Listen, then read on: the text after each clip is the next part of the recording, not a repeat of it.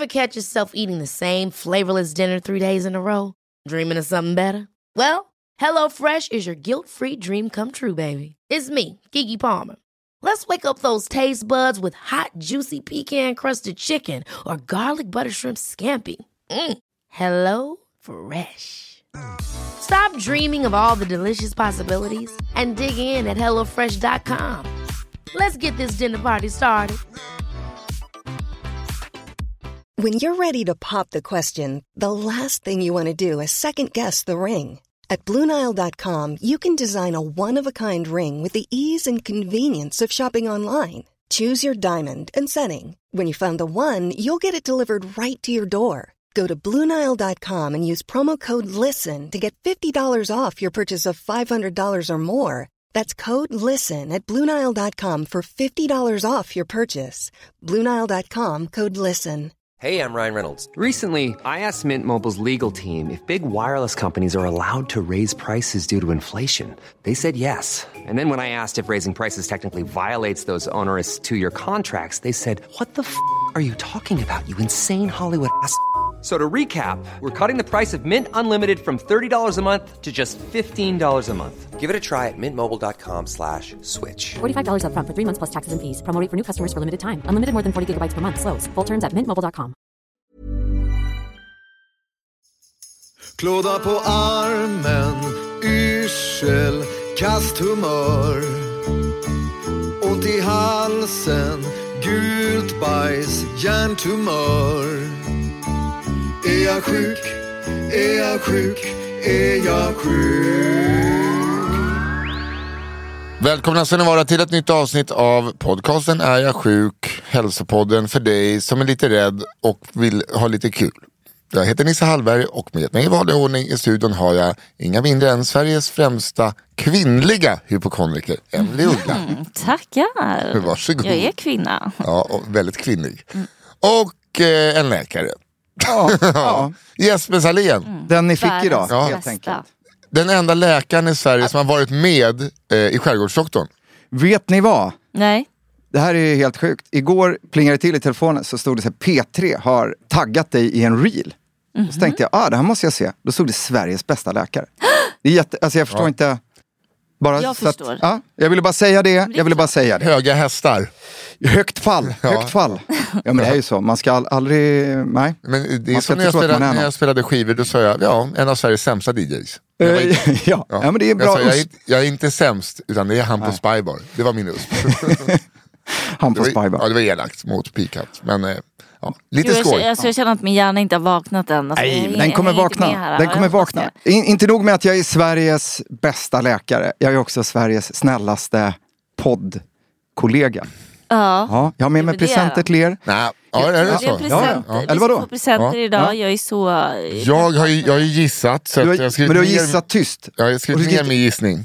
Okej, ni vet, jag har ju berättat vad jag har gjort idag, eller vad jag har gjort i helgen här. Ja. Det är måndag idag. Jag har ju varit ute själv i, på, på landsbygden i Sörmland och eh, plockat eh, väldigt eh, mycket svamp. Bästa dagarna i mitt liv. Ja, Och längst ner på din lista du har skrivit, eh, där står det kantareller. ja. Ja, vill du bara ha kantarellerna så är det, så är det fine, Nisse. Nej, har du plockat svamp till oss? Nej, jag har plockat till eh, mig själv, men sen så... eh, Jo men det fattar Vadå jag. på riktigt? Så vi ska få Där. svamp? Gud vad Vad, snällt. vad ni än har planerat att laga ikväll, planera om.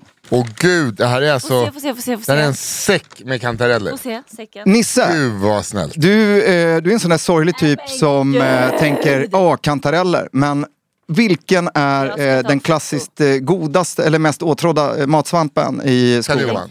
Nej. Okej. Tryffel. Har du, har du, har du, bö, har du, har du bökat nej inte tryffel, men någon, en delikatess. Och Har jag du- tänker att du, du kan få Är det som murklor? kock. Nej, Nej, det är svart trumpet. yes. Gud. Alltså, jag måste kramas. Ja. Ah, Vi har fått en sex svart trumpetsvamp också. Ja, men det- Tack så hemskt mycket. varsågod. Och jag kan, eftersom ni är Det är lite fan fobiska, snällt av dig. Ni är lite rädda för kryp och sånt här, så kan jag garantera att all svamp är genomgången, eh, artad och eh, krypfri och rensad. Det är bara ner i Det är pannan. också så skönt. Men, vadå? Att få svamp av en läkare. För när min farmor plockade svamp då vågade jag aldrig äta. Jag sa alltid att jag och mina barn var allergiska men nu vågar jag äta den.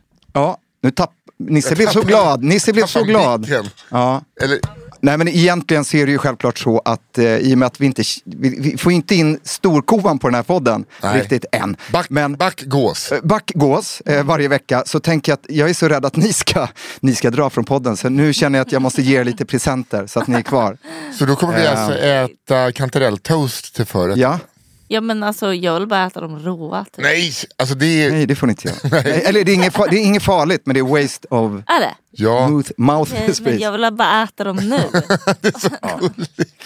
Hur som helst, någonting jag saknade väldigt mycket när jag var i skogen. Eh, eller inte när jag var i skogen, för det hade varit konstigt. Men när jag kom hem med all svart trumpetsvamp och kantareller två dagar i rad. Det är någonting som jag älskar att i, i, dricka till eh, svamprensningen. Som jag inte kunde göra nu. Och det var ju eh, alkohol. Ja. Ja. För det är det vi ska prata om idag. Ja, men precis. Dagens avsnitt, det har ni sett redan, är ju alkohol. Eh, alkohol, ja. Och då tänkte jag att jag har gjort lite research på, på ämnet. Med alkohol eh, menar vi i dagligt tal eh, etanol. Alltså det finns olika sorters alkohol men det är etanol som eh, vi blir fulla av och konsumerar. Eh, man misstänker att människor så tidigt som, lyssna nu, nu blir det historiepodden plötsligt. älskar Eh, nu, nu lajvar jag historiepodden. Eh, man misstänker att människor så tidigt som för 60 000 år sedan bryggde honungsmjöd. De första spåren av vintillverkning är från cirka 8000 år sedan. Så kallade ädlare drycker, det vill säga destillerad sprit, kom för cirka 1000 år sedan. Så där har vi någon form av eh, tidslinje. Men alltså, man började dricka järn för tusen år sedan. Ja, Jägermeister. Ja. Nej, men innan var det bara typ mjöd och... Eh, Ah, Låghaltiga Ja. eh, alkoholdrycker då. Eller ja, vin. ja men det, Ja. det är ändå så här att det blev inte de här... eh, Kickarna. Folk, nej men folk blev inte så Aspackade. huliganpackade Nej. Eh, för 1100 år sedan. Vadå? Precis. Det kan, man- kan man inte Jo bli men det? inte liksom du vet den här klassiska dricka för mycket shot och det blir... Alltså, såklart Jag blir folk- knäpp Då på sprit. däckar man ju. Ja. men, Ja. Det här, Men jag det tål så- inte sprit. Ja, För exakt. då blir jag, woo, så. Ja, men eh, såklart det folk fanns blev inte. jättefulla men det blev inte samma du vet tända eld på, på ett glas sambuca och sätta fast runt patten. Alltså nu tycker jag det är så Nej. roligt, jag fick bara en sån grej att jag började tänka på folköl och det var ju Ja. då vi träffades första gångerna när vi drack folköl i på Lidingö. Ja men precis. När vi var 14. Men och apropå det här du säger Nisse, man tror inte att alkohol bara har varit av ondo, utan man tror att spannmålsodlingen först uppkom. Alltså jägare och samlare började liksom odla eh, i syfte att tillverka alkohol och inte som jag eh, då skulle tro tillverka bröd. Och, så. och denna spannmålsodling eh, innebar då att människor blev bofasta istället för att vara nomader och resa runt, att de blev bofasta och slutade springa runt. Man tror även att alkoholen gjorde det lättare för olika stammar att kunna leva sida vid sida utan att vara så mycket på sin vakt. Eh, ja, Alltså, jag det här såg jag på tv för inte så länge sedan. Ja, nej, men det är så farligt. Avväpnande, Ja, men, skapandet. eh, så är det ju när man är mamma, alltså till tonårsdöttrar. ja. Ja. Skö- Jag blir lugnare när de är ute, när jag har tagit några glas själv. Liksom. Ja, men precis, och vi vi ska prata om eh, alkoholens eh, liksom lugnande effekter Ja. lite senare. Men, men just att man, man, man tänker alltså att alkoholen då är, är anledningen till att vi idag lever i städer och, och har lyckats bygga civilisationer. Så. Alltså det är ändå kul, alltså så här, om man ser det från att det som krävdes för att människan skulle bli lite civiliserad är att de, så fästa till det. Ja, men- Det är skithärligt ändå. Nej, men om man tänker så, det, det, det, jag såg även liksom just det här när, när fiender eller två stridande kungar träffas så tar man, tog man en sup för att då, det är lite sådär avväpnande. Ja. Det är svårare att ljuga, det är svårare att upprätthålla en eh, dold agenda om man dricker. Så att det blir lite, då Men kunde man sen ses på lika villkor. supar för mycket, då kan, kan det bli... Då kan det bli, Ja. men det kanske var det kanske var där eh, för tusen år sedan när man började destillera sprit och, och, och folk började supa mer kanske. Jag vet inte, jag var inte där. Det finns, jag måste ju bara innan jag avbryter dig. Jag såg en dokumentär, en öldokumentär. Jag har försökt leta rätt på den. Ja. Då var det om eh, ett eh, The Lager Incident, hette det. en incident i England. För England har man ju alltid bara druckit ale, de har inte druckit ljuslager. Alltså, Nej. Och då var det en liten by, då hade, de liksom, då hade lagen kommit till byn. För alla har ju druckit så här 3,5% okolsyrad, det är som att dricka nyponsoppa i princip, ja men som mjöd. Och sen hade typ Stella Artois eller någon annan eh, ale kommit. Och då kunde folk dricka helt plötsligt tio stycken 5,5 som är goda och bubbliga. Det slutade med att den stan, det var liksom upplopp över hela stan, kyrkor brann. Alltså det, det, det, det, var, det var en stad som bara typ utplånades av the lager incident, dagen lagen kom till stan. Aha. För där kan man ju se skillnaden, man dricker de liksom låghaltiga, eh, att folk blir lite mysiga, de går hem när puben stänger klockan 10. Lager incident, bara knogjärn. Man fortsätter på. Ja, bara knogjärn och bränder och... Det är så sjukt. Nej, men det, det, det är intressant. För att det Men vadå, speglar det är väl så det ser ut på fyllan när man är Ja, exakt. man dricker. Jo jag vet, men det var ju första gången en, en hel by fick dricka någon, en god öl. men, det, det, men det liksom påminner ju ändå om det här du säger om kungar och så här. Även fast Ja, det är men kvalificerade precis. gissningar. Ja, sen menar inte jag eh, eh, att jag på något sätt, nu, nu är jag inte historiepodd eh, eh, låtsasmänniska längre, men jag, jag tror inte att man findrack och aldrig blev full då, eh, uppenbarligen. Jag tror, jag menar, om man tittar bara på Ronja Rövardotter. Ja, den- Jädrar vad fulla de är. Ja men det kan Ja. man ju verkligen bli. Ja. På folköl till och med. Ja. ja, gud ja.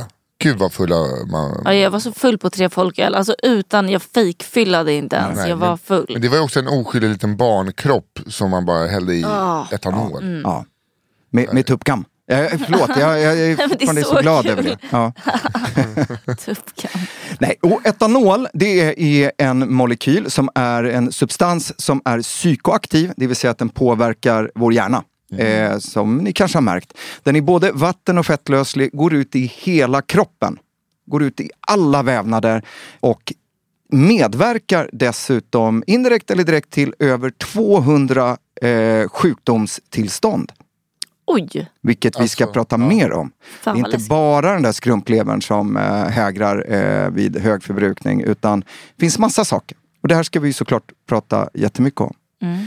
Vad kan man tänka sig att man får för direkta effekter om man tar ett glas alkohol? att man blir lugn. Ja, lugn. Det kan vara lugnande, avslappnande. Eh, vad blir man Det, det är väl också eh, att man blir glad. Eufori, känsla av eufori Man kan börja och sluddra. energi. Man kan börja sluddra och det har jag som de negativa effekterna. Ja. Ja, jag vet inte. Om man är negativt eller positivt med sludder. Det beror lite Nej, på kanske. Det kan Det är som att jag också. slutar sluddra. Du slutar sluddra. Att jag börjar prata så här. Ja, och vissa människor som kanske är trötta från början eh, öppnar ögonen och blir pigga. Och de som eh, är pigga, det är nämligen så här att alla blir inte pigga och glada utan vissa blir bara trötta och vill gå hem. Ja. Och eh, sen så får vi också, det ökar på serotoninet i hjärnan, alltså en Härligt. känsla av välbefinnande. Och även eh, släpper loss en del dopamin och eh, endorfiner som ingår i eh, be- be- belöningssystemet och som sen då eh, är med och driver eh, beroende då, när det har med dopamin att göra. Har vi några dåliga effekter sådär direkt? Eh, Ja. Ja, men det, det, det är väl eh, alltså att du tappar, du tappar väl kontroll. Det är Alltså beroende på hur mycket du dricker. Ja, precis. Eh, och sen, eh, alltså vi behöver inte prata om dagen efter eftersom att du, det goes without saying, om du, om du kickar igång endorfiner och dopaminer. Ja. Då betyder det att de, du kommer ha brist på dem dagen efter antar jag. Oftast så är det ju så när vi liksom tömmer ut något eh, med eh, ti- eh, en- eh, externt tillförda substanser så, så manipulerar vi hjärnan och vi tömmer ut, eh, vi tömmer kanske inte ut totalt men vi, vi liksom skjutsar på de här eh, härliga neurotransmittorerna och då får vi då ett underskott dagen efter. Eh, baksmällan finns det mycket att prata om Ja. och eh, orsaker till den. Jag kom på dåliga grejer Ja. med alkohol. Ja. Företagsfester. Ja, men, Alltså otrohet, liksom, folk ramlar, det blir pinsam stämning, eh, skitsnack. Vet ni vad? Jag tänkte att vi skulle prata om mer de här sociala aspekterna av alkohol, för där, där har vi rätt mycket att göra. Nu skriver jag upp företagsfester, för det är någonting eh, som jag eh, tänker på väldigt mycket och nästan blir Ja, kallsvettig är av att tänka cringe på. alltså. Och så, oftast. Nej, men det som händer eh, direkt eh, det är att det ökar på stressnivåer. På samma sätt som om vi blir rädda eller om vi lever under hot så att säga. Via hypotalamus i hjärnan och binjurar, adrenalin. Eh, klinisk betydelse, det eh, betyder att vi sover sämre, vi kan få ångest och även muskelspänningar. I, under ett rus dessutom. Det påverkar minnesinlagringen, kanske någon har märkt. Just det. Ja. Och sådär, vad var det, vad sa han? Ja, bla bla bla. Så. Ja, det är som att, eh, för att ponera att du dricker eh, massa dagar i rad. Ja. då måste ju alltså, öka typ risken för en blackout. Alltså här, än om du bara gör det en gång. Men jag tror det, för att du bygger upp liksom en tolerans så att du dricker mer och mer påföljande dag. Eh, Ah, okej. Och då, då, då ökar risken för alla de här Det, dåliga det som i folkmun kallas för skottsäker. Åh, vad är det? Nej, men det är när man, eh, om du har festat dagen innan, Ja. då är det ju så svårt att bli, alltså, så här, då är det som att toleransnivån är så hög. Ja. Så att då är det så här, jag är skottsäker idag. Ja, ja, att ja, det, liksom, det krävs slår. Så, nej exakt, det krävs så mycket. För först är det bara återställare och då känner du ju, du, du blir väl antagligen dyngpackad men du känner inte övergången Nej. från normaltillstånd till. Ja, Det där, eh, been there, done that eh, i olika sammanhang. Eh, och så. Och det, ja, man vet ju då den andra dagen att ah, det här, nu, jag bara, det är som att ta ett sms-lån i någon form av energi eller lycka. Ja, Du skjuter bara där och räntan blir något oerhört stor eh, när du vaknar dag tre. Ja. Eh, det påverkar minnesinlagringen. Det skadar tarmceller direkt, vilket leder till, eh, kan leda till illamående och smärta. Och påverkar också hur, hur tarmarna rör sig. Ja, det är vilket därför gör att, man kräks ibland. eh, det, det är en anledning. Aha. Eh, och sen kan du också få en kemisk, alltså att du blir så, har så hög promillehalt i blodet av alkohol att du får en du, du får en förgiftning och då kräks kroppen för att du ska göra av med det. Jag tänker alltid det att jag kräks av ångest. Att jag tänker på pinsamma saker och så vill jag spy typ. Ja, men, det, det kan nog vara en kombination. Ja. Men, men det finns många andra orsaker till att, För- att eh, kräkas. för vi alla har ju någon gång kräkts Ja. på fyllan lite så. ja. Eh, och, men jag har ju, på se- om jag har kräkts på senaste då är det som att det har hamnat snett. Så då kan jag liksom inte må dåligt. I somras eh, kräktes jag, då eh, såg Emily bredvid och jag såg och skrattade. Bara, jag måste bara kräka. Alltså, alltså jag mådde inte dåligt. Nej. Och sen när Emily sa pad thai så, så kräktes jag. Nej men alltså det är bara du vet när spottkörtlarna börjar producera Ja, saliv. och det börjar trycka här Ja, under men exakt, och du vet, jag i- mådde i- inte vid dåligt tungan. utan ja. det är bara som att något har hamnat snett. Ja. Nästan. Och Men- då känns det inte som att det är förgiftat. För Men hade du druckit mycket? Ja det hade vi Ja, gjort. ja, ja. Men eh, det, alltså jag tror, det, för det känns inte, man har ju spytt för att man mår dåligt, då känns det som att kroppen vill göra sig av. Här kändes det som att man hade svalt luft snart. Du vet, ja, men jag förstår. Men det, det- kanske ändå var bra att du ja, det var nog jättebra. Jag, kräktes. mådde, jag var ju uppe 10-30 dagar efter. Ja. Ändå. Oj, jag minns Ehm, inte ens. Du var, låg fortfarande och sov. nej då. Men, eh, nej, men eh, sen så eh, får vi då ett försämrat immunförsvar. Och det här kanske mer är eh, långtidseffekter om vi dricker upprepat och så. Men du, du trycker ner produktionen bland annat av eh, vita blodkroppar i benmärgen. Eh, tillfälligt. Fan, tillfälligt. man vill aldrig mer dricka när man hör de här Nej, sakerna. men vill ni ha förändrade könshormoner? Vadå? Berätta. Ja, men det är nämligen så att eh, ett långvarigt bruk av alkohol, jag tror inte liksom om du dricker alkohol vid ett tillfälle eh, en gång per år att det här är en grej, men eh, det ökar halten av östrogen både i män och kvinnor. Och också därför delaktig i eh, att du har en ökad bröstcancerrisk om du dricker alkohol väldigt mycket. För att östrogen, eh, det, det, vi ska inte in och bråka med våra hormoner. Påverkar även, sänker testosteronnivåerna hos män. För att eh, alkohol är toxiskt mot Leydig-cellerna i testiklarna som tillverkar testosteron. Så att, nej, så det minskar sammantaget fertilitet. Ja exakt. Ja, Ja. Det har vi pratat om för att vi känner ju folk som har försökt få barn de slutar dricka då. Mm. Jag tänkte så här, varför gör man det? Det låter liksom lite överdrivet. Fast det är Ja. tydligen Det är väldigt viktigt. väldigt bra. Nej, men om man tänker så här, nu har jag gått igenom några effekter. Eh, sen har jag en lista på liksom långtidseffekter och, och var alkoholen kan spela in. Men tänker bara det här med att det ökar på stress och kortisol och adrenalin i kroppen. Om vi pratar graviditet. För där är ofta eh, eh, stress en bidragande orsak till att det kan vara svårt att etablera en graviditet. Eller att bi, bibehålla en graviditet. Så att på väldigt många plan så är det, och även för, för mannen då som eh, kanske ska befrukta det här ägget, eh, så, så är det faktiskt ingen dålig idé att, att eh, eh, dra ner eller eh, uppehålla helt under en period. För det ska vi säga nu när det här avsnittet kommer ut så har vi haft uppehåll i 13 dagar. Är det 13 dagar idag? Ja. Ja. Alltså vi spelar in på måndag, då är det 11 dagar. Men det här släpps ju 13. Ja. Och så länge, länge inte någon har bara så Broder Tuck rasat in på en bar Nej. eh, Nej. och vill bara få ner sin testosteronnivå så har vi nu klarat 13 dagar. 13 dagar. Klarat. Vi har, Ja, det- det- för att Vi alla tre har ju eh, berättat att vi har drömt att vi har varit på fest. Nu, de här, de här dagarna ja. Ja. ja. Alltså jag och Emil, det här, jag tänkte att det här kan ju bli ny humor av. För att vi vaknar upp och så bara, hur, hur hade du det på din fest? Och så vaknar man upp, jag har varit med om så mycket, bråkat med vänner, s- sett i- in i något ungdomsex. Bara, hur, hur går det för dig nu för? Skål, vaknar upp, ingen bakfylla. Nej. Ingen bak... Här, god morgon älskling, ska vi ta en promenad? Så att jag har ju kul när jag sover.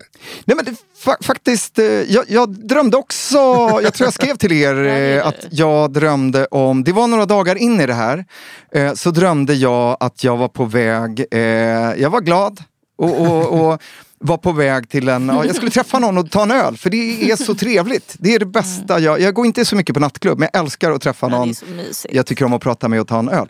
Men då skulle jag träffa någon och ta en öl och så mitt i stegen så kom jag på, nej, jag, jag får ju inte ta en öl. Och det bästa i den här drömmen, det var att jag inte blev besviken. Utan jag var så här, just det, jag får ta något annat. Och så gick jag vidare. Sen vaknade jag med ett leende på läpparna. Och det var väldigt skönt. Ja. Och jag drack eh, Dirty Martinis, eh, min favoritdrink. Hur många? Många. Många. Sen var ju Emily även på, skulle på någon fest och insåg att hon inte fick dricka och då började du och alla som skulle gå på fest att plugga istället. Just det! Va? Ja. Vad Jag var det där för du- bror- du var så här, vi, duktig ja, jag gäng? vet, Det var helt sjukt. Vi var ute åt middag, bara fan nu är det tre timmar, i klubben börjar, vad ska vi göra? Nej vi börjar plugga. Men alltså, i era drömmar, alltså vi, vilka människor vi har blivit i våra drömmar. Ja, men grejen Det är är där det börjar. jag tycker att det här, äh, eftersom att eh, det har varit en sommar, det är väldigt många, vi har sett på väldigt många. Eh, jag har jättemånga kompisar som bara, ah, jag eh, ska vara nykter i fyra, du vet, jag tror att det är väldigt vanligt att efter sommaren att folk tar längre vita perioder. Alltså för jag har inte tänkt på det när jag inte själv har gjort det. Nej inte jag heller faktiskt. Men, men nu är det supermånga, jag träffar vår gemensamma vän Mårten Andersson, han, han är 24 månader typ. Har han startat en nattklubb? Nej, Nej. nu får du vara snäll. Nej. ja, Men ja det har han. det, var inte så, det var väl inte så taskigt?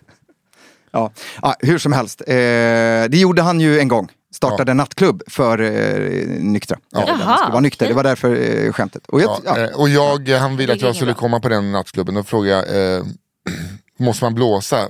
Ja det måste blåsa, nej men då kommer jag inte komma. Ah, okej, ah, för att, eh, men då fick du blåsa för att komma in, för att visa på att du inte hade druckit något för att komma in på klubben. Och jag ska säga det, jag, alltså, oavsett vad så tycker jag att det var ett fantastiskt initiativ. Ja, att det var starta. det. Alltså, för det vi kommer prata om eh, lite senare i programmet, eh, jag tänkte dra lite mer sådana här skadeverkningar, Mm. eh, lite fakta. Jag tycker att du redan har gjort det, för att, alltså, när du, allting jag har hört nu, så är det så här, kan du inte komma till de positiva sakerna? ja. nej, men, Nej, och de positiva sakerna eh, kanske inte finns. Ja, men det, finns det- om, men det är det, här, det här snacket av, eh, det är bra med, för hjärtat med ett glas vin om dagen. Ja, Rödvin. Ja, ett glas rödvin eh, dagligen och då gällde det ju äldre, folk över 40-50 år skulle det här gagna. Men nu har jag tittat på det här och det som man verkar ha landat i det är att de studierna i, som har visat då att det är bra för hjärtat att dricka ett glas rött eh, per dag, ah, de var inte så bra. Utan det kan finnas andra förklaringar till varför utfallen blev som de blev. Ja. Så det verkar inte vara så längre. det känns ju som att den som har eh, gjort den forskningen verkligen vill ha sitt vin. Och bodde i Frankrike. Ja, men jag tror Ja. det också. Jag tror det Gerard också. Depardieu. Jag tror det också. för den Ja. Nej, men så att, och, och som sagt, forskning kan ju förändras och det kan komma nya rön. Ja, så att, men, men som det ser ut nu så, så verkar det inte vara så helt enkelt. Nej, det Vilket- känns som att det finns andra saker som är eh, skonsamt för hjärtat som Ja. inte inkluderar alkohol. men, men kan vi säga så här, att, att njuta av ett glas kan ju vara positivt för hälsan. Att, eh, faktiskt. Så vi, be, vi behöver inte såga alkohol vid fotknölarna utan det, det kan nog vara jättebra eh, socialt och, och bygga säkert. broar och så. Men jag tycker ju alkohol blir som roligast efter tre glas. Ja, nej men eh, Sån precis.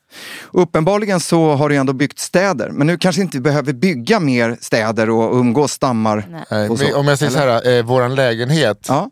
eh, den byggs snabbare utan alkohol. Alltså den inreds snabbare. Ja, ja, ja. Ja, det målas om bättre när målaren inte är full. Alltså, jag har aldrig haft så här mycket tid i mitt liv. Åh, kan inte ni göra så här timelapse? Jag skulle vilja ha timelapse videos på när ni fixar och donar er. Ja. När ni Ja. lever faktiskt. Jag skulle vilja ha timelapse video på ert liv, eh, Truman show mässigt. Kan vi lösa det eller? Men på tal om liv, Ja, innan vi går vidare så ska jag dra lite om vad som händer med alkoholen när den bryts ned. Eh, den bryts ned mestadels i levern. 20% av alkoholen tas upp i magsäcken redan, resten tas upp i, i tarmarna. Alkoholen bryts ned från etanol, för etanol kan vi inte göra oss av med. Etanol är det som gör att vi blir berusade. Etanol bryts ned till acetaldehyd av ett enzym som heter alkoholdehydrogenas i levern. Acetaldehyd, det är boven i dramat när det gäller baksmälla. Och det är också boven i dramat när det gäller en ökad risk för cancer kopplat till alkohol. Något som man har pratat väldigt mycket om på sistone. I Kanada har man dragit ner rekommenderade alkoholintaget till två glas per vecka. Och- Av den anledningen. Och det är för att den här acetaldehyden eh, leder till oxidativ stress i kroppen. Det vill säga att det finns risk att DNA påverkas. DNA, dålig DNA, uppkomst i cancer. Andra saker som är dåligt med alkohol eller där alkohol ökar risken för är stroke, demens, depression, ångestsjukdom, hjärtinfarkt, högt blodtryck, skrumplever, fettlever, cancer där den vanligaste alkoholkopplade är bröstcancer men även tjocktarm, rektalcancer, munhålecancer. Hudinflammation, eksem, psoriasis, rosacea, sömnstörning, hjärtarytmi, diabetes. Varför då? Jo, för att eh, alkohol förhindrar omsättningen av socker så att du eh, får en ökad risk för blodsockerfall som då kan vara jättefarliga för en diabetiker. Eh, sänker immunförsvarets funktion och bildning. Och sen har vi den stora delen också som vi inte får glömma, skador under påverkan. Rättsmedicinalverket har räknat ut att har man en promille alkohol i blodet så ökar risken för att skada sig eller vara med om en olycka med 25 gånger. Alltså 2500 procent. Eh, 1,5 promille, hela 80 gånger högre risk att drabbas av en olycka. Alltså 8000 Det här procent. är ju för jävligt. Jag tänkte just säga, när ska du komma till de negativa? ja, men det här är helt sjukt. Nej men det var en lista, jag var tvungen att rapa igenom Ja, men den. Och som sagt, fan. eh, Men vad fan finns ens alkohol? Alltså, Ja, kan vi börja röka gräs istället? men jag, vill, jag vet inte, jag kan tänka mig... Det finns ju någon, det, det finns ju någon ny har jag hört. När jag spelade in livepodd häromdagen. Att det finns något, en ny alltså, eh, alltså substans. Ja, Som ska ha exakt samma effekt Ja. som alkohol fast inte samma skador. precis och inte med någon beroenderisk. Jag såg faktiskt, jag tror den som sa det till dig har tittat på samma tv-program som jag. Ja. För det var någon forskare i USA som höll på med det där och eh, vi får se. Men sen fanns det också skeptiker eh, kring, det, som trodde att det här kommer ändå vara Ja, beroendeframkallande. men det kommer ju bli en ny. The Lager incident. Ja, men å andra sidan eh, om det inte har alla de här skadeverkningarna som jag precis har räknat upp så kanske det inte gör något då. Jag vet Nej, inte. det tråkiga är att det inte går att göra ett gott vin på det känns som. Ja, Det är precis. Är det så gott ens med vin? Ja, Älsk- det är jättegott. Äls- Jag, sak- jag saknar det. Hörni, då pausar vi alkoholsnacket efter den där skittråkiga listan om alla biverkningar och hur man dör av det. Eh, med någonting lite mer uppfriskande. Jag ger er Dead or Alive.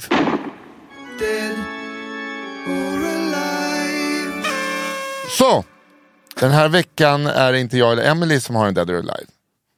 Den här veckan så är det en lyssnar Dead or Alive. Det är en fråga som är skickad till våran inkorg på Instagram dit ni kan skicka frågor eh, där vi heter Aja Sjuk. Eh, eller så kan man skicka våra, eh, sina frågor, det kommer vi komma tillbaka till sen, till fraga.ariasjuk.se. Här kommer tittar Dead or Alive. Hej! Har en väldigt konstig fråga. Jag och min sambo brukar vara ute i skogen med vår hund. För att leta svamp såklart. Vi rör oss Good både, person. Ja, good person. Vi rör oss både på stigar och ute i terrängen. Jag har den dåliga ovanan att alltid tälja pinnar under tiden vi går och eh, börjar fundera lite.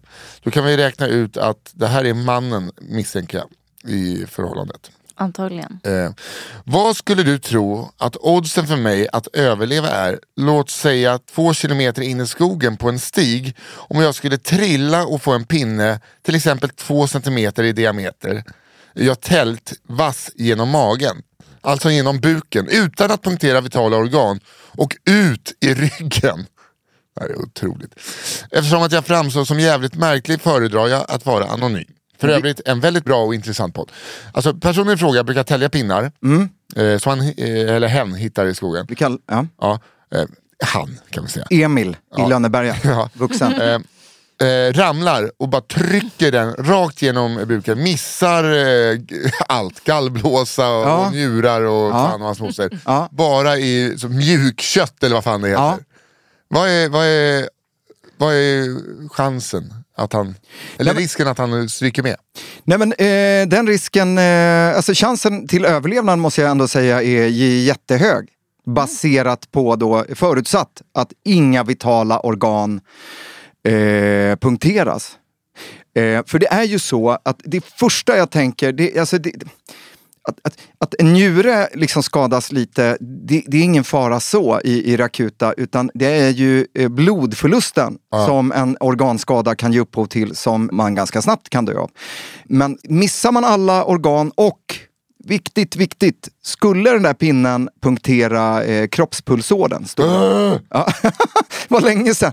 Jag har saknat. Ja, men kroppspulsådern är det läskigaste vi Jag har har. saknat dig eh, reagera så här. Fuck vad jag tycker det är obehagligt. Ja, fortsätt. Ja, när, sitter när den stora kroppspulsådern blir punkterad, om, om man skulle gå igenom den och den skulle börja läcka, då är det ganska kört, för det går ganska snabbt. Jo men det är ju väldigt vitalt, så det, gör han inte. Nej, men det är inte ett organ, så att nu, nu är jag lite... ja, men det, så. alltså, I Ja. det här fallet, eh, jag tror att personen i fråga inte vet om att Nej, det går en autobahn av liv i kroppen Nej. som inte får pinnas sönder. Men nu vet du det Emil, att det går en autobahn av liv och eh, det som är viktigt oavsett, för att det är väldigt svårt att veta eh, för Emil när han är ute i skogen om han har punkterat någonting eh, vitalt. Det går inte att känna. Så det som är viktigt, det är att punkterar du, får en pinne rakt i magen, dra inte ut den. Jag Dra börjar inte ut tänka på den. en grej. Mig tänka om man får pinnen och fällkniven i magen. Alltså då då, då är det ändå... Alltså, han kan ju ha otur i oturen. Ja, det, är, Men, det är en eh, riktigt dålig dag. men, men det är så som man ser på film, du ska inte ta ut Nej men dra inte ut den, för att skulle det vara så att den här går in i kroppspulsådern, Ja. Då täpper den ju till tillfälligt, alltså den här två centimeters pinnen. Det är ju väldigt eh, bred pinne. Men då täpper ju den till, men drar du ut den, då finns det inte en chans att du kan liksom täta eller lägga tryckförband. Man ska låta pinnen vara i. Ja, Men ska man göra som de gör i, i till exempel Braveheart och andra, där man blir skjuten med en pil, prima noctum. ska man bryta av pilen? Eh, ja, men det är Det gör väl smidigare, för att då... då liksom, För det, för det gör de ju alltid, man tänker Jo. såhär, för de blir såhär ah, ah, och så Jo, men- bryter de av pilen så bara ah, thank you. Alltså, och så så här, är det lugnt. Går du, två centimeter pinne är svårt att bryta av utan att du rubbar den. Men Ja. kan du bryta av liksom en, eh, så, så gör det. Men tanken är väl att du inte ska liksom gå emot med den där pinnen beroende på hur pinnen hur lång den är. Ja. Men dra inte ut den för då riskerar du att liksom, eh, ta död på dig själv. Utan låt den sitta, två kilometer, ingenting. Är. Eh, ring ambulans, ring 112, säg det, eh, det här har hänt. Eh, lycka till, men du kommer eh, överleva. Han- Alltså 100 procent. Ja, men alltså något kan du kan ju få ett träd över dig Jo, jo, på men vägen. är det Men bara pinnen. jag skulle säga, Utan vitala eller eh, kroppspulsåder, då är det bara som att eh, få en nål i tummen. nu får ni en siffra Fast, Ja. från en pigg doktor. Du överlever till 96 procent. 96. okej. Ja. Ja. Så Cut. there is a chance. Cut. Ridå. Ja, det är då. Millions of people have lost weight with personalized plans from Noom, like Evan, who can't stand salads and still lost 50 pounds. Salads, generally, for most people, are the easy button, right? For me, that wasn't an option. I never really was a salad guy. That's just not who I am. But Noom worked for me. Get your personalized plan today at Noom.com. Real Noom user compensated to provide their story. In four weeks, the typical Noom user can expect to lose one to two pounds per week. Individual results may vary. I'm Sandra, and I'm just the professional your small business was looking for. But you didn't hire me because you didn't use LinkedIn jobs. LinkedIn has professionals you can't find anywhere else, including those who aren't actively looking for a new job but might be open to the perfect role, like me. In a given month, over 70% of LinkedIn users don't visit other leading job sites. So if you're not looking on LinkedIn, you'll miss out on great candidates like Sandra. Start hiring professionals like a professional. Post your free job on linkedin.com/people today. Ever catch yourself eating the same flavorless dinner three days in a row? Dreaming of something better? Well, HelloFresh is your guilt-free dream come true, baby. It's me, Gigi Palmer. Let's wake up those taste buds with hot, juicy pecan-crusted chicken or garlic butter shrimp scampi. Mm. Hello Fresh. Stop dreaming of all the delicious possibilities and dig in at HelloFresh.com. Let's get this dinner party started.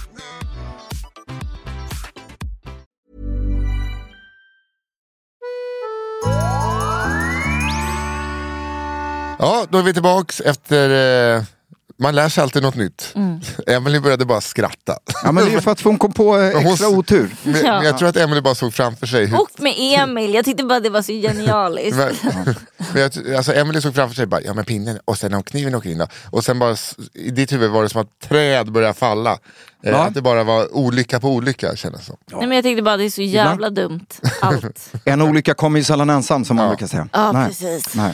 På tal om det, eh, en öl kommer också väldigt sällan ensam. För att det är väldigt få som klarar av att bara Snyggt dricka älskling, en du öl. proffs. Ja, jag försöker. Ja, Du vet det. Eh, tillbaks till alkoholen. Segway oss tillbaks. segway. Och apropå segway eh, och olyckor, alkohol. Sparkcykel. Ja, jag sitter här med två plasttänder som resultat av alkohol och sparkcykel. Kallar du mig och Emily plasttänder? Fan, ja, är väldigt tråkigt. Ja. Ändå lite kul. Ja, nej men eh, här har vi ett levande exempel i alla fall. På att det har gått bra, Nisse. Eh, Ja, bra, bra. Eh, jag kommer aldrig eh, stå på en sparkcykel, nykter Nej, som full igen. Det är väl inget misslyckande faktiskt. Nej, det är ett lyckande. eh, heller. Så här, om vi då eh, går över till själva eh, lite mer mjukare fast också väldigt hårda konsekvenser av eh, alkohol, eh, det här med beroende. Det går nämligen inte att på förväg veta vem som kommer att utveckla ett beroende. En del kan gå igenom ett helt liv problemfritt, eh, problemfri relation till alkohol, medan andra blir beroende redan som unga. Alltså, som unga vuxna. Faktorer då som spelar in är gener, så, såklart, ökad känslighet för alkohol, eh, miljö, händelser i livet som skapar stress och depression, ångest och andra orsaker till att eh, man kanske dricker mer alkohol än man väl dricker. Och sen också vänners alkoholvanor som är ganska lätta att eh, liksom synka med Mm. och dricka i kapp. Och Ja, ja, visst. jag tycker fortfarande än idag att jag blir hånad för att jag dricker öl eh, mycket långsammare än många av mina vänner. Mm. Att det är Är det nästan sant? ett hån. Jag tror att du kanske har sagt något en gång. Eh, Jag vill inte hånat dig. nej, inte hånat. Men, Men- men, nej, men inte hånat Nisse. Det, jag ska absolut, för du är ingen hånande människa. Du är ingen hånande människa. peka fuck you. Förutom Nej, men att det- du gjorde dubbel fuck you till Ja. mig precis. Jag känner mig, jag känner mig, jag känner mig. Hånad. Ja, men, Nej ja, men jag tror, jag vill minnas att när vi skulle på Bayern, alltså, och det här är inget jag bär med mig, men alltså, för jag är så van vid det. Och, och du, att, för jag dricker så långsamt och sen är det så här, "Ah, jag ska bara se att eh, doktorn ska dricka upp sin öl innan det är dags. Alltså så, ja, men, eh, vi- inget hån. Nej men det är väl snarare så här att man väntar in någon. Ja men precis. Ah, Det var ju mer artighet tror jag, fast Nisse- med lite grabbig touch. Nisse, jag är så glad att, att eh, få, få dricka eh, öl med dig och gå på Bayern-match. Så att det var absolut ingen dålig erfarenhet. Vad jag Nej, menar med att jag får det ofta kommenterat. Att jag Ja. dricker öl väldigt långsamt. Men det är väl likadant som när man, om man väljer att inte dricka så eh, kommenterar sig, kom, folk ska tycka någonting om allting. Alltid. Mm. Och, det, och det sätter de andra i en liten sån här, men vadå, ska vi göra det här eh, roliga men lite dåliga eh, själva? Ja. Och så. Ja, Men det är det, jag tror att det är det som är grejen, att få, då blir folk medvetna och eh, känner... Ja, men det tycker- är ju tycker- inte lika kul. Det får vi väl bara, alltså det blir ju lite sådär. äh, Man vill ju att alla ska dricka om man dricker. Jag- bryr mig inte ett skit faktiskt. Vet, du är mognare än mig kanske. Har ni hört talas om riskbruk? Ja, det har ni. Ja. Ja. Nu är det så att den här veckan så kommer Socialstyrelsen med nya rekommendationer. Alltså i eh, mängder. I mängder. För det är nämligen så här att definitionen för riskbruk, alltså ordet riskbruk används ofta när det skrivs och talas om hur vi dricker. Med ordet menas att vi eh, att dricka så mycket alkohol att det innebär en klart ökad risk för skador och andra problem i livet. Fysiska, psykiska eller sociala. Okej? I nuläget så eh, är definitionen för riskbruk när det gäller den genomsnittliga konsumtionen, då är det 14 standardglas eh, per vecka för män och 9 standardglas per vecka för kvinnor. Intensivkonsumtion, binge drinking, alltså vid ett tillfälle, Ja. då är det 5 standardglas för män och 4 standardglas för kvinnor. Vilket innebär då att dricker man sju öl vid ett och samma tillfälle så är det ett riskbruk om, man- eh, som man. Och dricker man fem eh, glas vin eh, som kvinna så är det ett riskbruk. Vilket gör att väldigt många, tror jag, kvalificerar in. Ja, framförallt om man är ute, är så här, ja, men festkväll. Ja. Då är det så alla då som, jag känner kanske tre personer som dricker som inte går över riskbruk. Alltså så här, om de är ute på en, en kväll. Liksom. Hur många på midsommar tror ni? Nej men det är, Nej, men- det är 99 procent. Ja. Och, och just varför, eh, varför har man definitionen riskbruk? Jo men det är ju för att identifiera. Eh, man behöver inte vara beroende eller, eh, eller och man kan ha ett, ja, som ni förstår, klart fungerande tillvaro och en frisk kropp. Men Lever man i ett riskbruk så finns risken att man då förr eller senare eh, skadar sig Mm. på något sätt eller, eller eh, hamnar i ett beroende. Mhm. Och standardglas, det kan ni kolla upp, men det är bland annat 4 centiliter sprit och Ja, 33 ja, centiliter öl. Och... starköl och 50 centiliter folköl och sådär. Om vi kollar på alla människor som har eh, badat och dykt i botten så kan man ju nog utgå från att 95% av dem har druckit.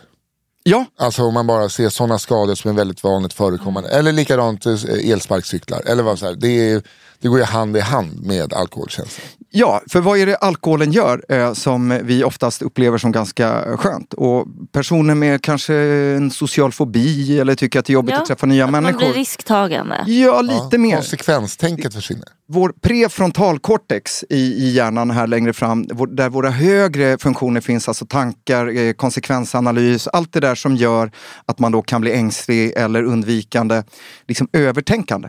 Mm. Den kopplas bort lite. Exakt. Men det betyder också att vår koordination och vår koncentrationsförmåga blir ganska kass. Ja. Eh, för att inte tala om balans och, och sådana saker när det har gått lite längre.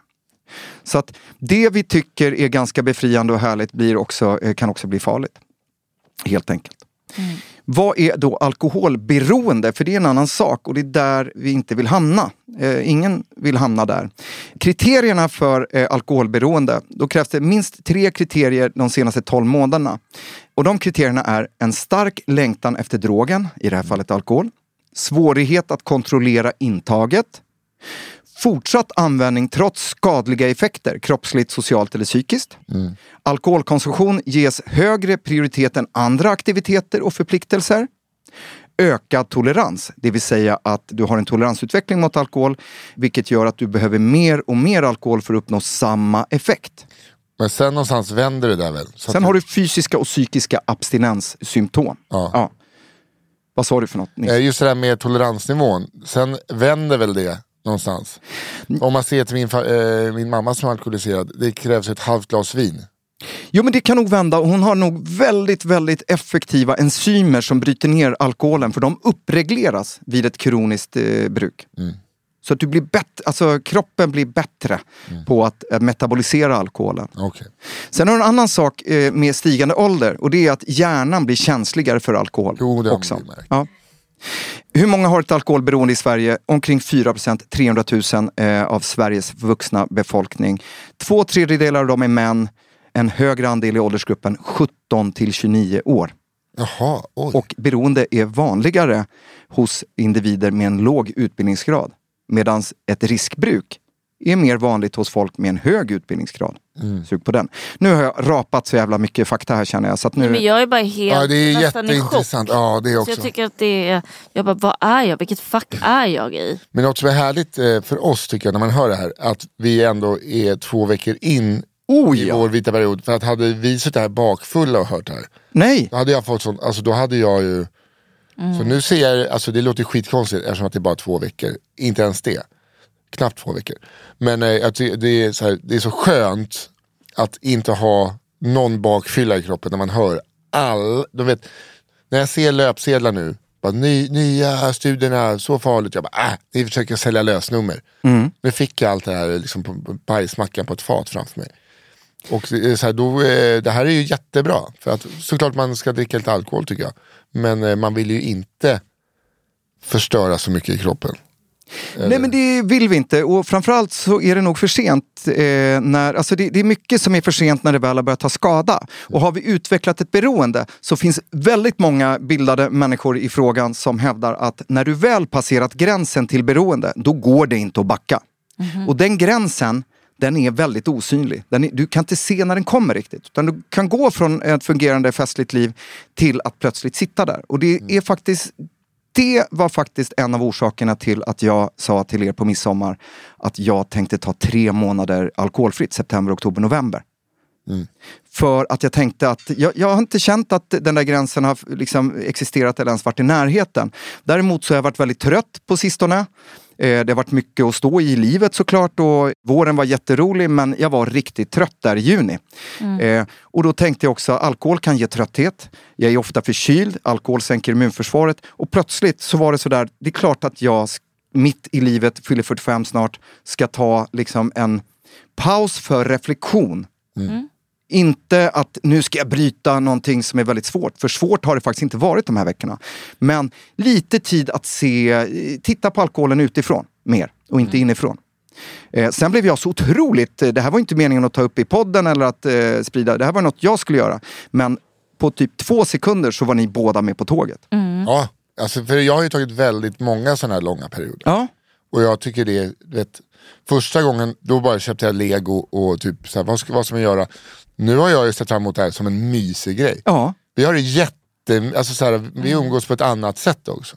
Även fast det är så, Du och Emily? Ja, Ja. men det är så här, den här helgen vi hade nu, vi har inte haft en sån helg innan.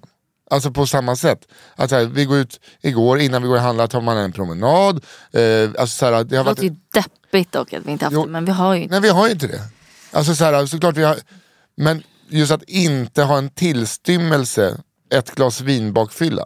Nej. Alltså, eh, nej, vi har inte det och det är inte deppigt. Utan jag tycker bara det är mysigt.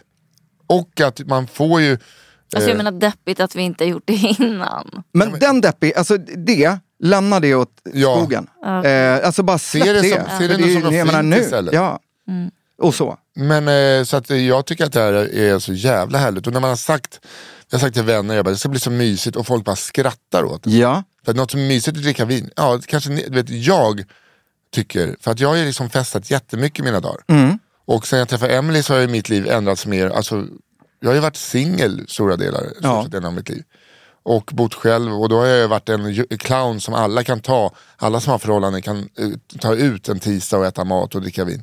Ah. Och nu får jag bara vara hemma och ha det mysigt med en, eh, min nya familj. Ja, men det är det jag tror. Jag tror så här, ditt, al din alkoholkonsumtion den har gått ner lite under det här ett och ett halvt året. Min kanske har gått upp lite. Ja, kanske. Jag har ingen aning hur du drack innan. Ofta eh, så, så, så eh, påverkas det av att träffa ny partner, eh, vilket man också ska tänka på när man eh, träffar någon ny, så att man inte per automatik anpassar sig till dens alkoholkonsumtion. Om det liksom är en hög konsumtion. Men, Det är ganska vanligt. Men, men nu menar jag, alltså, nu Nej, menar jag bara är ju jä- generellt. Du, är jätte, du gör ju alltid som du känner för. Så här, nej jag vill inte dricka, så gör inte du det. nej. Du känns ju ganska oform, alltså så här, nej men jag menar det är väl också att man är nykär. Ja. Då är det ju så jävla kul. Och det får det väl vara? Det- Ja, alltså, vi, vi, det, det finns ju ingenting, bara för att vi pratar om det här idag och vi har tre månaders utan alkohol så betyder inte det att, att vi ska såga alkoholen till fotknölarna, att det inte finns Nej. någonting härligt med det. Det För, låter sunt. men jag kan säga så här, och det här kanske låter konstigt, men en av mina syften med att ta tre månader fritt i en situation där mitt liv funkar jättebra och min eh, relation till alkohol funkar bra. Det är ju att den ska fortsätta kunna funka så bra hela mitt liv. Jag vill kunna ta ett glas på min dödsbädd utan att det ska vara förknippat med problem. Och så. Ja. Ehm, jag pratade med en jätteduktig eh, alkoholterapeut, eh, My Skarsgård, eh, som ska vara med i, vi ska ha uppföljande avsnitt om alkohol där vi kanske mer pratar om de här mjuka delarna med eh, associationer och så. Där hon ska vara med. Men då pratade vi om det och då berättade hon bara att hon var lite påpasslig med det här med vita månader. Att vi inom vården inte ska... Ha, ser vi någon som har ett beroende, som redan är där, har ett skadligt bruk, då ska vi vara försiktiga med att rekommendera vita månader. Vet ni varför? Nej. nej. Nej. Det är för att någon som redan har utvecklat ett beroende, det behöver inte vara så svårt att hålla upp i en månad. Det kan nästan vem som helst klara. Men vad händer när den perioden är över? Det gasas på. Det gasas på. Risken är väldigt hög i alla fall att det blir dels en belöning, att nu har jag klarat, jag har klarat, jag har inga problem och nu förtjänar jag äh, det här. Så att en, ett alkoholberoende kan bli kraftigt försämrat och det vill jag att, att ni som lyssnar eh, eh, tänker på lite. f- om ni eh, eh, känner eh, för att eh, ta ett uppehåll. Så att ta mer ett uppehåll för att reflektera över relation till eh, alkohol än en vit månad för att bryta ett missbruk. Eh, Ja, min, min, jag sa ju det, berättade för Emelie häromdagen. Min stora syster Fia eh, hade lyssnat på, det var någon, Hollywood-skådis, kommer inte ihåg vem det är. Han skulle ta, han hade inte, liksom, drack inte för mycket, men han sa jag, jag tar en paus. Och sen det enda han gjorde var hela tiden att tänka på så här, ja men om en och en halv månad får jag dricka igen. Och han bara, vad fan är det här? Varför håller jag på att tänka så? Då beslöt han sig för att han börjar dricka den dagen, eller han får dricka den dagen, han slutar tänka på alkohol. Alltså, så, du vet, inte så här, tre dagar kvar. Nej. Utan han får dricka när han inte tänker, när det inte har tagit Ah, någon plats i hans liv. smart. Nu, nu är han nykterist. Ja, för att, För att sen, när, när han hade slutat tänka på alkohol så bara, vad fan ska jag, varför ska jag det för? Det kanske tog ett år. Då. Och så bara, nej men då behöver jag inte det. nej.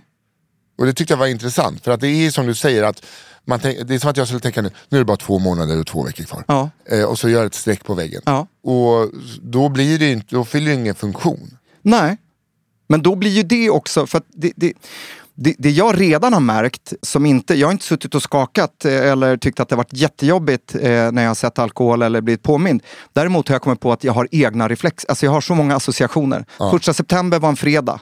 Jag har aldrig tänkt så mycket på vin och öl som den eftermiddagen och bara nej. Så, kommer hem. På lördagen var jag hemma, eh, min dotter var hemma. Framåt femtiden så eh, pratade jag i telefon. Jag gick in fem gånger i köket för att hälla upp lite vin utan att tänka mig för.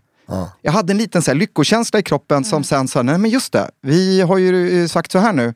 Vilket, eh, men fem gånger gick jag in. Och då insåg jag att jädrar vad många associationer och vanor jag har kopplat till alkohol. Och de vill jag faktiskt få distans till, för de behöver inte finnas med i mitt liv på samma sätt. Jag vill gå i datingappar eh, kan man ofta fylla i, eh, jag är ju singel. Ehm, nej, men- nej, nej, det var ju... Nej, men, Jesper, det här är en, hälso, det här är en hälsopodcast, Nej, jag inte förstår. en datingapp. Nej, men jag är singel i alla fall. Eh, och färdig allmän specialist om eh, ja, men snart ett år. Nej, men det jag skulle säga var eh, god ekonomi, eh, alkoholfri. nej, nej. nej, men det jag skulle säga var att där kan man ju fylla i eh, ofta eh, alkohol. Och där kan man fylla i ja, alkohol ja, alkohol ibland, alkohol nej. Och där har jag fyllt i alkohol ja. Men min ambition är att fylla i alkohol ibland. Ja. Men inte alkohol nej. Nej, Utan alkohol ibland. Det, där har vi mitt mål med mitt hela med. den här grejen. Ja. alltså du vet mm, i mitt dejtingliv med dig älskling. Ja, tack. Ja, nej men ni fattar. Ja. Men eh, ska, eh, vad säger du Jesper, ska vi fortsätta det här en annan gång? Nej, men jag tycker det. Jag tycker att vi tar det på vår uppföljning om eh, några veckor där vi börjar närma oss slutet på det här experimentet och så. Och eh, sen vill jag bara tipsa eh, människor som kanske lyssnar på det här eh, och upplever att de eh, har problem eller att någon anhörig har problem så finns det stöd att få. Eh, då kan man gå in på alkohollinjen.se eller man kan till och med ringa dem på 020 84 44 48.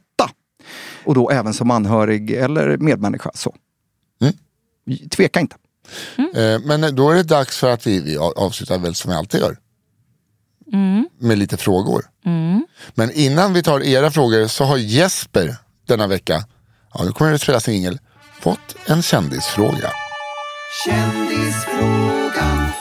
Ja, det här är ju liksom vårt eh, nyaste moment. Mycket uppskattat har jag även hört. Kul. Och eh, vet ni vem dagens eh, fråga kommer ifrån? Nej. Mm. Kommer från den här personen. Hej! Gry här.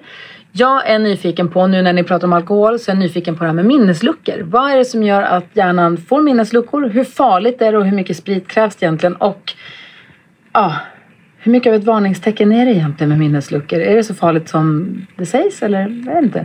Förutom att man förmodligen är redlös. Men är det dåligt för hjärnan? Förklara, svara på frågan. Bra Ja, fråga. Det var alltså Gry Forssell. Gry Forssell. Tack. Jag ska svara på frågan Gry. Tack för frågan. Eh, mycket bra fråga. Ja, alltså någon ren promillegräns för när man då får minnesluckor.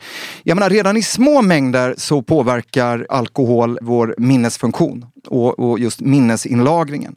För det mesta så eh, blir det nog inte så eh, svartvitt att det blir en minneslucka. Utan för att det ska bli en minneslucka då måste gränsen passeras eh, i koncentration i promille, då alkohol. Och ja, vad som händer det är ju det att hjärnan helt enkelt eh, är så fylld av alkohol så att membranen och allting slutar funka. Alltså det blir en förgiftning. Och att hjärnan inte längre vill vara med. Och där är det väl de här minnesfunktionerna då som slås ut först av allt. Och slår du ut, även om resten av hjärnan funkar, du kan gå och stå, men slår du ut minnesinlagringen eh, via hippocampusstrukturen så skapar du inga nya minnen och då blir resultatet sen att eh, det blir som en minneslucka. Det är inte så, alltså du kan fungera under minnesluckan men minnena av händelserna försvinner vilket gör att det blir som ett klipp i hjärnan. Ja, men det är det som är sjukt, att du kan liksom hålla på och så vara social och eh, vara levande. Ja. Och sen kommer du inte ihåg någonting. Det spelas inte in. Det är så jävla obehagligt. Det spelas inte in. Mm. Jag har varit med om det en gång. Eh, det hände väldigt många roliga saker under den här minnesluckan. Alltså viktiga saker som, som jag t- eh, gärna hade velat komma ihåg. Jag piercade mig i näsan bland annat. eh, blev av med oskulden eh, någon timme senare. Det kommer jag ihåg. Och sen satt jag i häktet. Det var en sån bra... Åh herregud. Ja. Men hur gammal Säg var det. du? Jag är inte så, jag är inte så mesig som du tror. Nej men jag var 17. Jag var 17. Ja. Så du vaknar upp med näspiercing, eh, blivit av med oskulden och fått sitta häktad. Ja, i Hultsfred. Eller alltså, Hultsfred. häktad eller fyllecell. Nej men fyllecell. Ja. Fyllecell, men eh, lobbad och, eh, ja. Men det, ja. Ja. Så kan det gå. Ja. Det, det var ändå kul. Det är roligt med musik. Ja. Nej, men, så att det, men det kan också ha att göra med eh, huruvida du inte har druckit, men det påverkar, eller ätit med, eh, det påverkar väl promillehalten också. Ja, alltså huruvida du har ätit, äter du en fett eller kolhydratinnehållande stor måltid så eh, eh, sker upptaget av alkoholen i kroppen långsammare. Ja. Men som svar på Grys fråga också, är det alltid dåligt? Ja, det är alltid dåligt för det betyder att dina funktioner håller på att rasera och eh, det är alltid dåligt. Att du förgiftar din hjärna. Kan man få men? Alltså har du ett kroniskt alkoholbruk, men det har inte kopplat till den här minnesluckegrejen, men har du ett kroniskt eh, alkoholbruk över lång tid så kan du få eh, skador på hjärnan som eh, är permanenta då. När det Som gäller alkoholdemens. minnet. Alkoholdemens. Då. Ja, du kan få en akut Wernicke encefalopati också. Eh, då är det brist på ett vitamin som heter tiamin som gör att eh, saker och ting kan paja ganska akut. Mm. Usch. Och då ska du vara en uttalad eh, alkoholist då, eh, för att drabbas av det. Så att Gry varannan vatten, säger jag till dig. Mm. Var på vakten. Tack för frågan. Tack. Då är det dags för era frågor. Det kommer bli lite färre idag då vi har pratat och pratat och pratat om alkohol. Eh, och då är det väl lika bra att vi börjar med ja, det vi tycker om lite mer än andra. En inläst fråga från Amanda.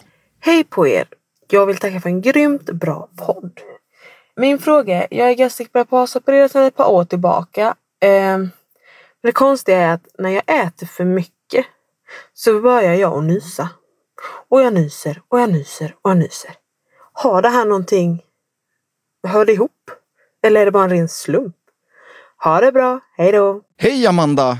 Tack så jättemycket för frågan. Ja, så att du är gastric bypass-opererad, alltså en överviktsoperation för några år sedan. Där man, lite olika tekniker, men det man gör det är att man, det blir mindre utrymme i magsäcken. Och ibland kopplar man förbi magsäcken kan man säga. Vilket eh, får eh, en hel del påverkan på kroppen och framförallt kopplat till eh, äta och hunger och så. Vilket oftast då leder till en viktnedgång, vilket är tanken. Det här med att du börjar nysa när du äter får mig att tänka på, eh, inte allergi, men däremot så är det så att när vi äter och får mat i magen, då slås vårt parasympatiska nervsystem igång. Kommer ni ihåg, Nisse och Emelie, skillnaden sympatiska och parasympatiska? Ingen aning. Nej. Nej. Sympatiska, stress, eh, fight or flight, medan det parasympatiska är rest and digest. Det vill Aha. säga, de är varandras motpoler. Eh, de ser till att eh, när vi äter så hamnar mycket blod i, eh, kring tarmarna och magen för att jobba där och lite mindre i musklerna och vice versa. Då. Men det som då kan hända det är att vissa av oss blir lite svullna i, eh, vad heter det? Ja, men I näsan och slemhinnorna. Nej, slemhinnorna, alltså respiratoriska, eh, alltså i slemhinnorna i luftvägarna kan svullna upp lite.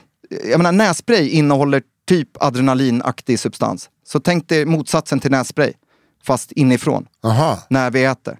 Vi får ett parasympatiskt påslag. Jag till exempel blir alltid täppt i näsan när jag äter. Eh, och vid, ja, eh, precis, andra aktiviteter som då ska vara vila och så. Och när jag är trött och när jag lägger mig för att sova. Och där Amanda, så kanske det kan vara så att efter operationen så kanske du får ett större parasympatiskt påslag än vad du fick innan operationen. Som då kan leda till att det blir lite täppt och nysningar. Det är min bästa gissning. Och kan man göra något åt det då? Nej, Nej. tycker jag inte. Men det positiva med nysningar eh, är att det är lite skönt. Det är lite skönt. Kanske jobbigt om man gör det jättemycket. Då. Jättejobbigt om man har en tugga i munnen dock. Ja, men då kan det vara jobbigt. Om, eh, framförallt för den som sitter mitt emot på den här middagen.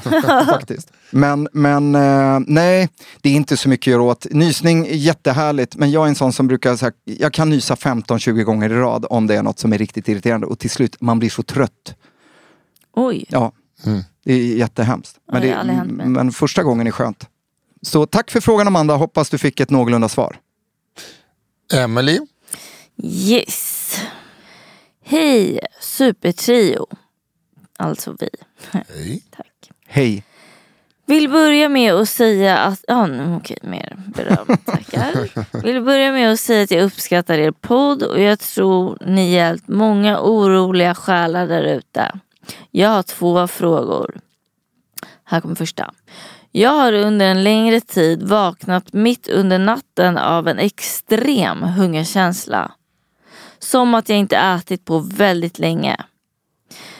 Det är heller inte så att jag går och lägger mig hungrig. Detta händer nästan varje dag, och på, eller varje natt kanske det ska stå, och pågått runt ett till ett och ett halvt år. Det är första frågan alltså. Eh, min andra fråga är, känner ofta att jag har en klumpaktig känsla i halsen som inte ger sig. Känslan som att man svalt något ganska torrt. Ibland är det knappt så jag märker det och ibland känns det som att det blir värre. Vet inte, men känns som att det blir värre när jag ätit mycket sött. Keep up the good work i blodrött hjärta.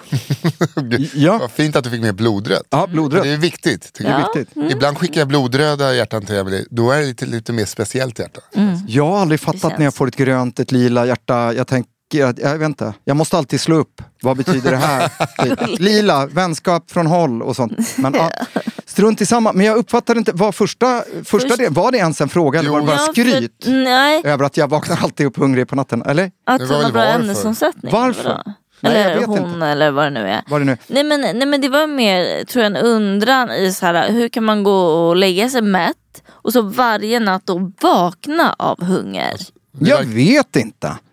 Eh, det kan finnas massa orsaker till det. Eh, det. Det jag tänker om jag ska vara lite sådär, det är ju att om man har lite dyspepsi, eller så problem med magsyran i magsäcken, så kan ju det leda till en hungerkänsla. Eh, och så. Annars vet jag inte varför personen, eh, det beror lite på när man vaknar, i, i, i, om det är på morgon, alltså ti- tidig morgon, men mitt i natten, jag vet faktiskt inte. Ehm, Jag vet ju själv att jag har en tendens att vakna hungrig om jag är gått och lagt mig mätt. ja. Om jag går och lägger mig hungrig så vaknar jag snarare mätt. Ja men det kanske är så att eh, om man då äter för sent, alltså att är det så att man äter på, eller att man somnar med, liksom med full mage, när det liksom jobbas undan så kanske skillnaden, så kanske det blir liksom re, relativt sett väldigt tomt. Väldigt snabbt då. Mm. Så kan det vara. Men det här vet jag faktiskt inte. Eh, och det här med dyspepsi, eh, det är ju mer att där kan man ha en sugande hunger som eh, För det känner jag igen. Alltså, eftersom att jag har haft problem med magsyra. Mm. Att just att det är liksom nästan kliande hunger. Ja. Eh, och då kan det vara... Svidande, ja. liksom så. Ja.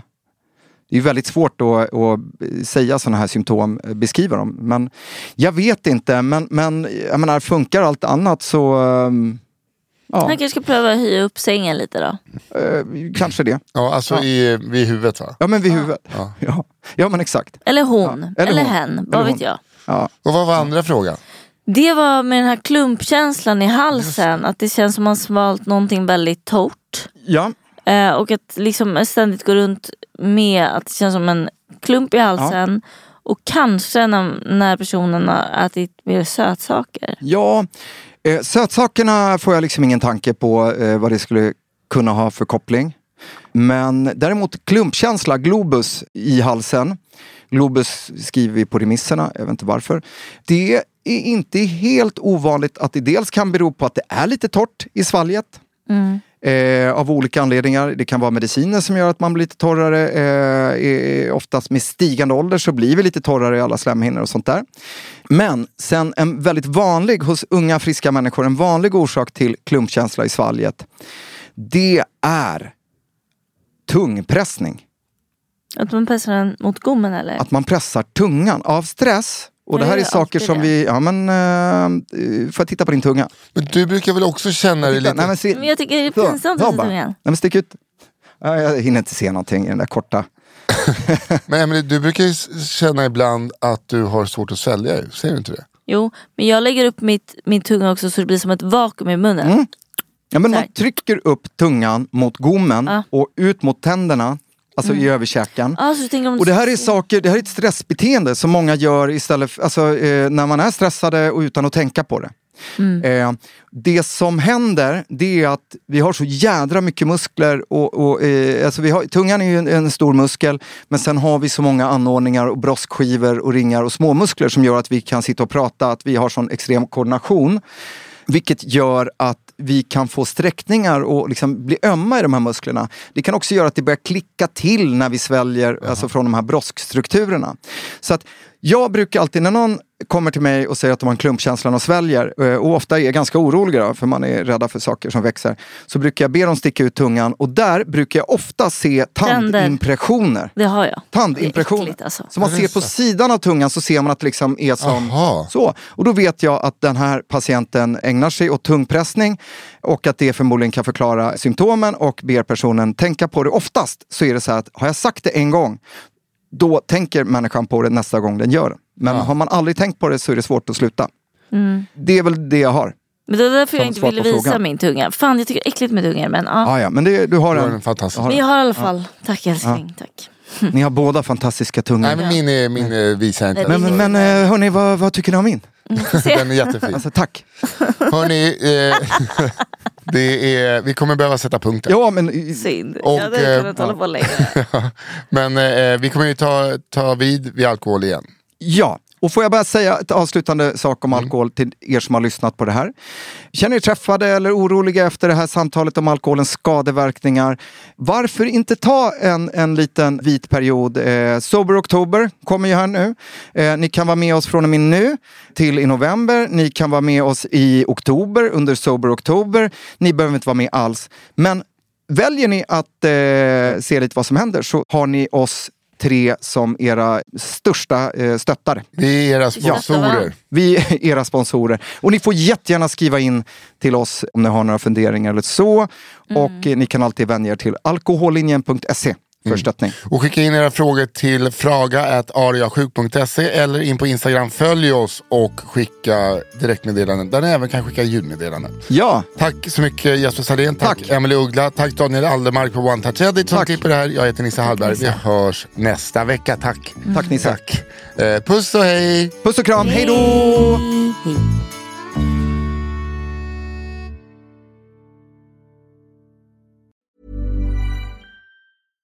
Selling a little or a lot?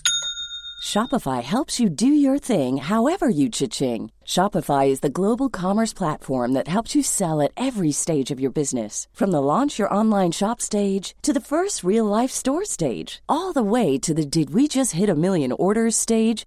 Shopify is there to help you grow. Shopify helps you turn browsers into buyers with the internet's best converting checkout. 36% better on average compared to other leading commerce platforms because businesses that grow grow with Shopify. Get a $1 per month trial period at shopify.com/work. shopify.com/work. Ever catch yourself eating the same flavorless dinner three days in a row?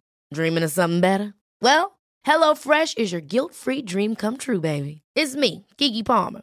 Let's wake up those taste buds with hot, juicy pecan-crusted chicken or garlic butter shrimp scampi.